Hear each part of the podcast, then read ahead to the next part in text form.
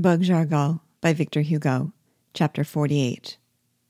At last, with a deep sigh, I placed one hand in that of Bug Jargal, and the other in that of Marie, who observed with anxiety the sadness that had overspread my features. Bug Jargal, said I, struggling with emotion, I entrust to you the only being in the world that I love more than you, Marie. Return to the camp without me, for I cannot follow you. My God, exclaimed Marie, hardly able to breathe. Some new misfortune. Bug Jargal trembled.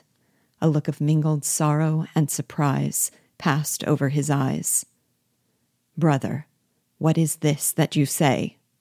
The terror that had seized upon Marie at the thought of the coming misfortune, which her love for me had almost caused her to divine, made me determined to hide from her and to spare her the heart-rending goodbyes. I leaned towards Bug Jargal's ear and said in a low voice, I am a prisoner.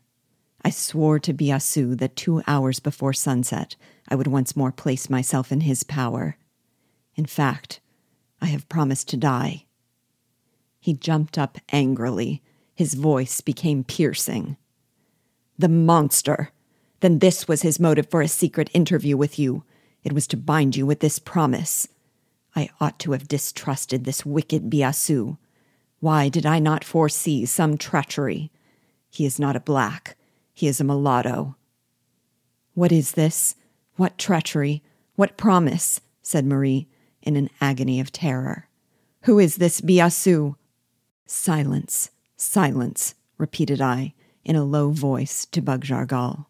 Do not let us alarm Marie. Good, answered he in a sad voice. But why did you consent to this promise? Why did you give it? How could you consent? I thought you were a wretch, that Marie was lost to me. What was life to me?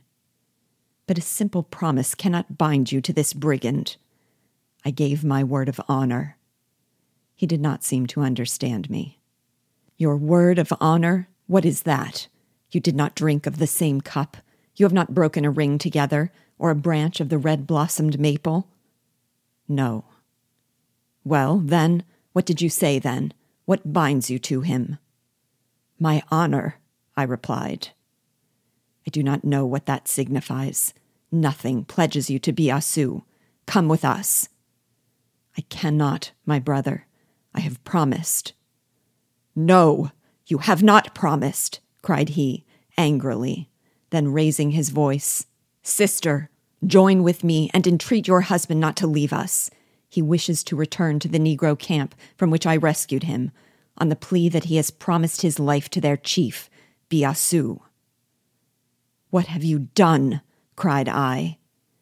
It was too late to stay the effects of the generous impulse that had prompted him to endeavor to save the life of his rival by the help of her he loved. Marie cast herself into my arms with a cry of anguish.